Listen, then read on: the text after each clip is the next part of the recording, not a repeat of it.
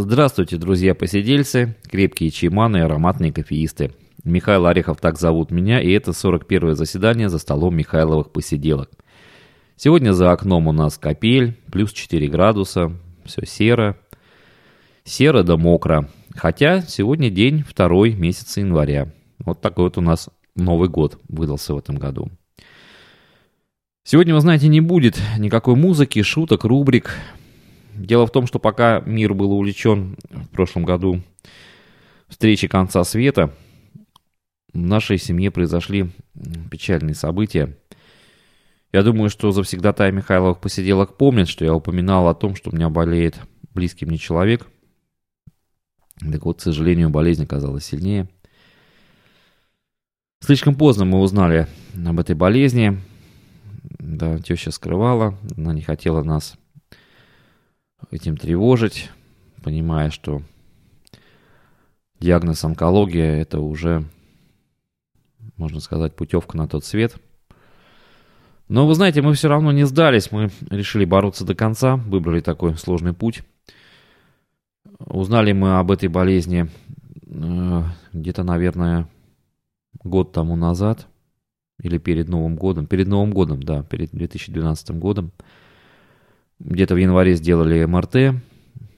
Диагноз был, конечно, очень нерадостный. Нам сказали, ну, пара-тройка месяцев, ребята, как говорится, готовьтесь.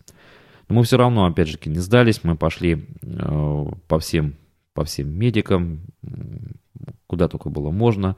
Сделали 4 химии. К сожалению, химии еще больше, по-моему, подорвали здоровье тещина удалось нам, ну, вот каким-то проведением мы узнали о том, что есть э, криотерапия, и она, с помощью нее возможно лечить рак.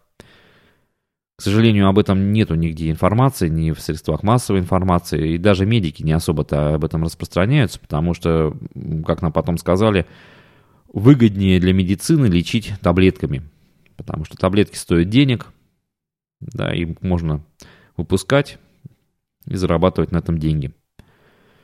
К сожалению, такая у нас становится медицина на верхних ее уровнях. Да. Но нам повезло, мы вот вышли на криотерапию, вышли на хороших профессоров, начали ездить. Ездили мы где-то с конца июня, наверное, с конца июня до почти до конца октября. Сначала два раза в неделю, потом три раза в неделю я возил тещу. Э, это для жителей Санкт-Петербурга, если у кого-то вот э, есть родные или близкие, или знакомые, у кого есть, есть внешние, то есть рак может быть как внутренний, так и внешний. Здесь вот как раз был рак груди, э, внешний был, и можно было лечить криотерапией. Я вам скажу, что очень хороший был результат криотерапии – Э, из всей опухоли, а там была очень большая опухоль, то есть э, левой груди просто не стало, то есть это все, все было съедено раком, то после криотерапии остался, ну, пятачок, наверное, вот маленький пятачок, который вот можно было еще бы долечить, но уже, к сожалению, уже силы покидали тещу, она уже просто не могла физически ездить.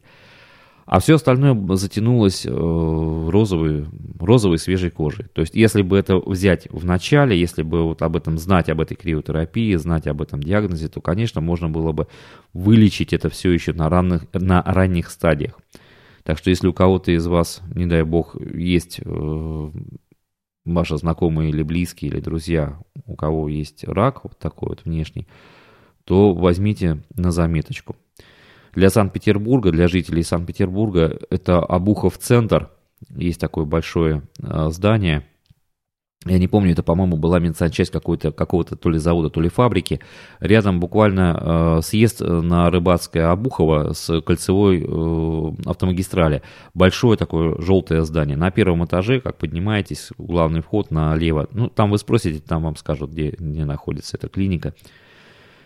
Дай бог здоровья врачам этой клиники. Но, видите, вот, к сожалению, уже поздно взялись, поздно начали лечить.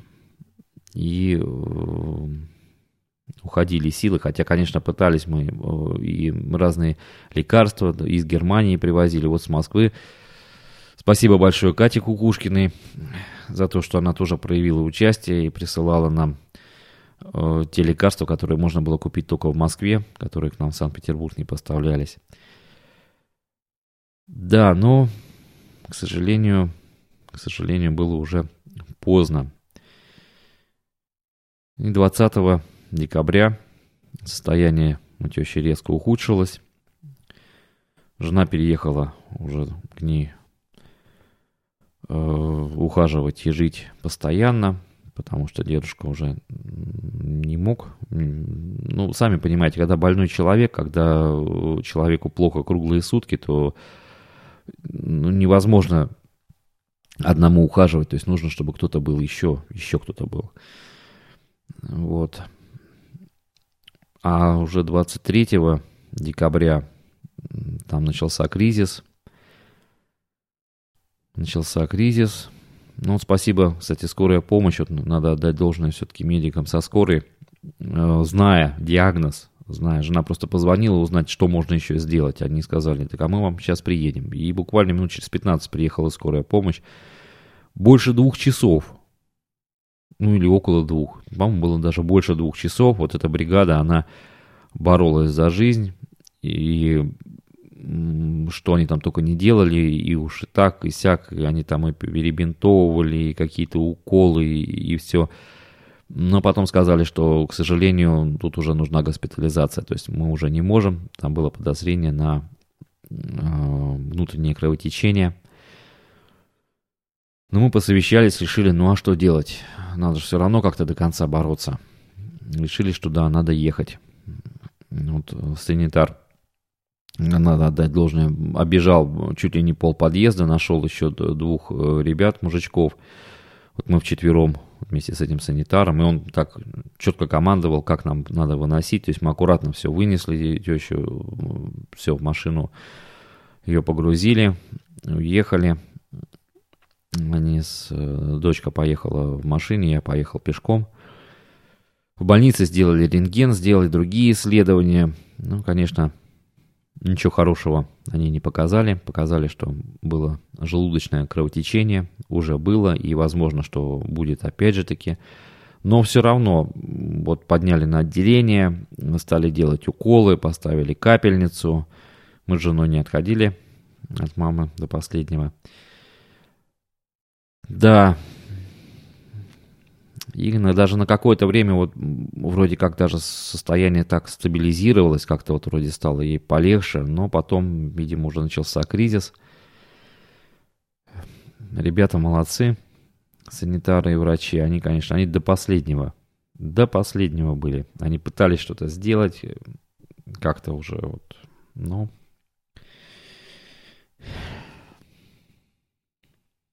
но уже были не в силах. И в начале четвертого утра мама не стала. Потом была неделя, когда мы бегали по моргам, кладбищам, магазинам ритуальных принадлежностей. Похороны. Девятый день, видите, пришелся на 31 декабря. То есть с утра мы поехали на кладбище. А потом наряжали елку. У детей еще как раз праздники тут шли, все новогодние. И тут было...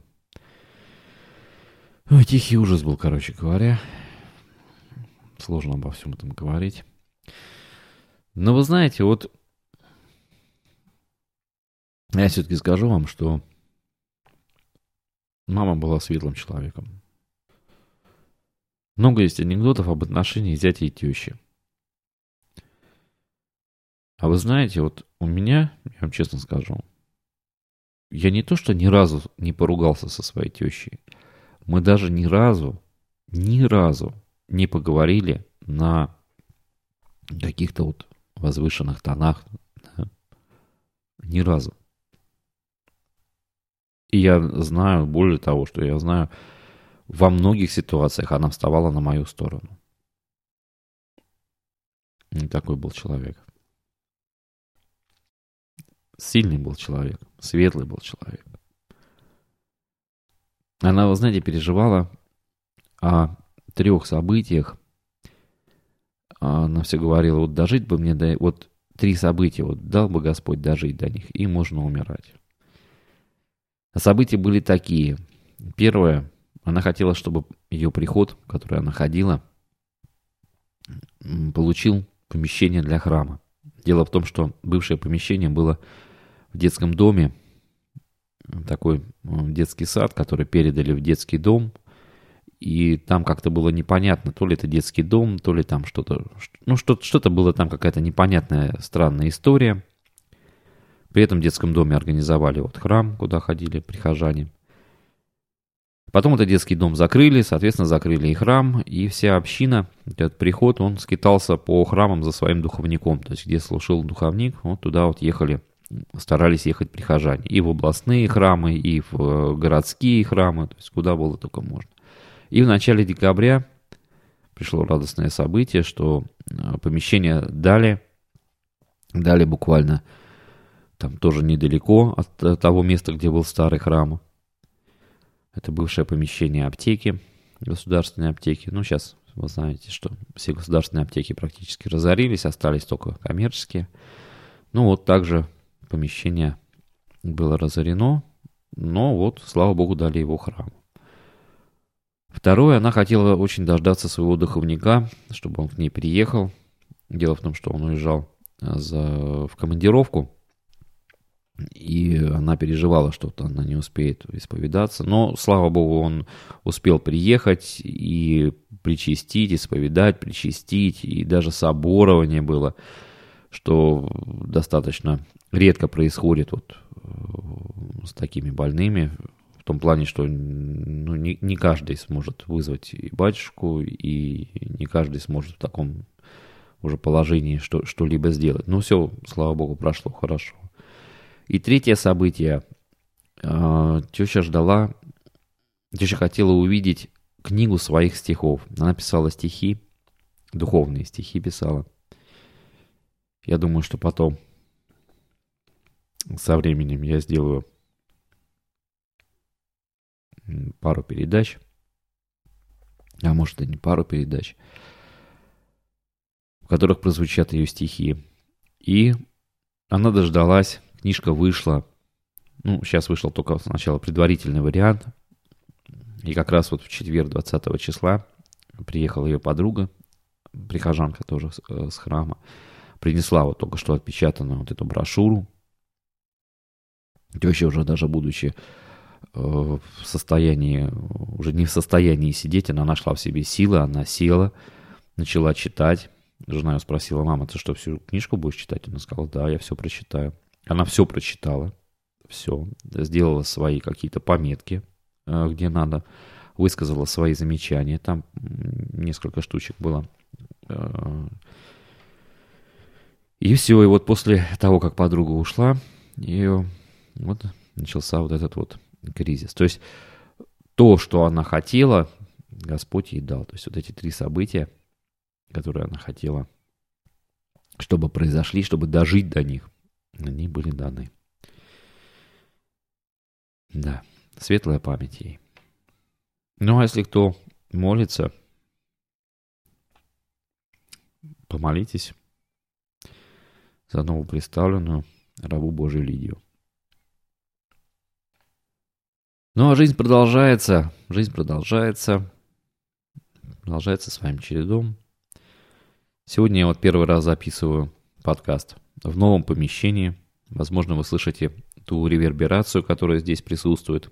К сожалению, пока сейчас не убрать. Это достаточно большая пустая комната в одном из офисных центров Санкт-Петербурга.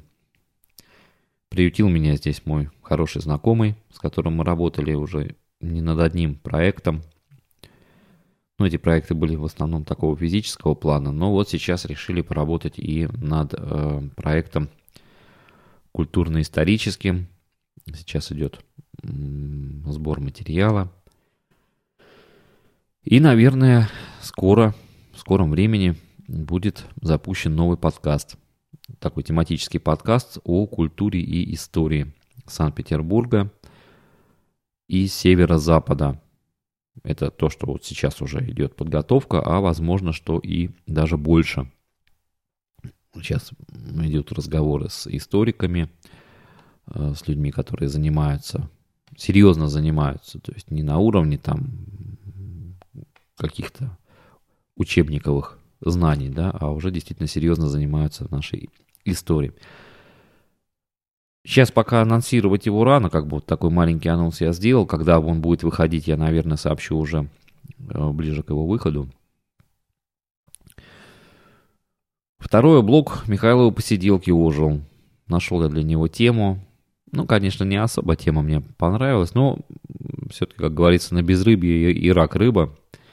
Не все меня просто устроило в функциональности, но посмотрим, определимся потом. Что-нибудь э, как-нибудь отпилим, что-нибудь прикрутим. И определился я с концепцией блога. Э, он будет наверное, ну, скорее всего, это уже будет чисто дневник.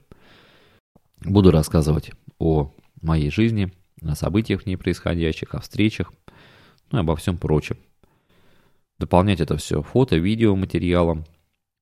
Ну и, соответственно, подкаст Михайлова посиделки будет там занимать одно из ключевых мест. Блог «Я подкастер» и все это направление. Ну вот после затишья, вызванного выше рассказанными причинами, в ближайшее время опять оживет. Сейчас э, намечены планы по его выходу, планы по э, тому, какие материалы будут публиковаться. Я думаю, что будут публиковаться и видеоматериалы, то есть я, наверное, начну опять снимать видео, какие-то видео мастер-классы или что-нибудь такого плана, в которых постараюсь более наглядно для новичков особенно показывать э, и работы с программами, и с аппаратурой, и настройки, и все прочее. Кстати, призываю вас уже тоже потихонечку выползать из-под елок, отрываться от столов и включаться в его работу. Несколько коллег хотели что-то там написать, что-то сказать, но, видимо, был конец года, у кого как он проходил. Так что, ребят, давайте Давайте, включайтесь в работу. Я жду ваших записей. Питерцы, к вам опять же таки обращаюсь. Что-то как-то вы сидите тихо, в статистике вроде вы меня слушаете, а вот так вот не отзываетесь. Боитесь вы меня, что ли? Я вроде не кусаюсь. Давайте, может, как-то встретимся в реале все-таки, посидим, поговорим. Возможно, запишем какой-то подкаст об этом. А возможно, кто-то начнет что-то свое записывать, какой-то будет у него старт сделан. Так что вот, так что жизнь идет, ребята, жизнь идет. К сожалению, происходят, конечно, такие события грустные. К сожалению, они вот произошли к праздникам. Вы уж простите, что такой вот получился подкаст. Но уж как получилось, так получилось. Так уж и получилось. Друзья, прекрасен наш союз. А особенно он прекрасен за столом Михайловых посиделок. Заходите на чашечку чайку, кофейку, посидим да за жизнь поговорим. Всегда ваш Михаил Орехов. Пока.